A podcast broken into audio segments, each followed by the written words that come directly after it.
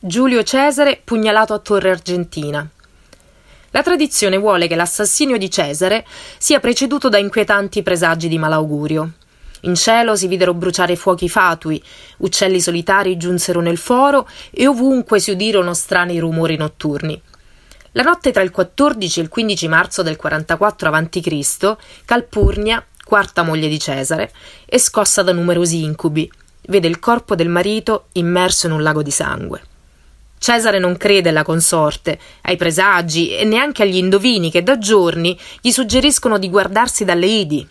E il giorno successivo si reca nella curia di Pompeo.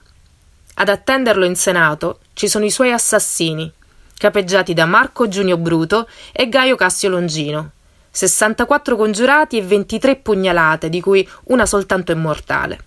Leggendarie le sue ultime parole. «Anche tu, Bruto, figlio mio». Ucciso all'apice del potere, Cesare lascia il suo immenso patrimonio ai cittadini di Roma. Il 20 marzo il corpo è cremato nel foro. In un'edicola è esposta la toga insanguinata indossata al momento della morte. Il popolo lo piange. Per 7 notti una stella cometa illumina il cielo di Roma.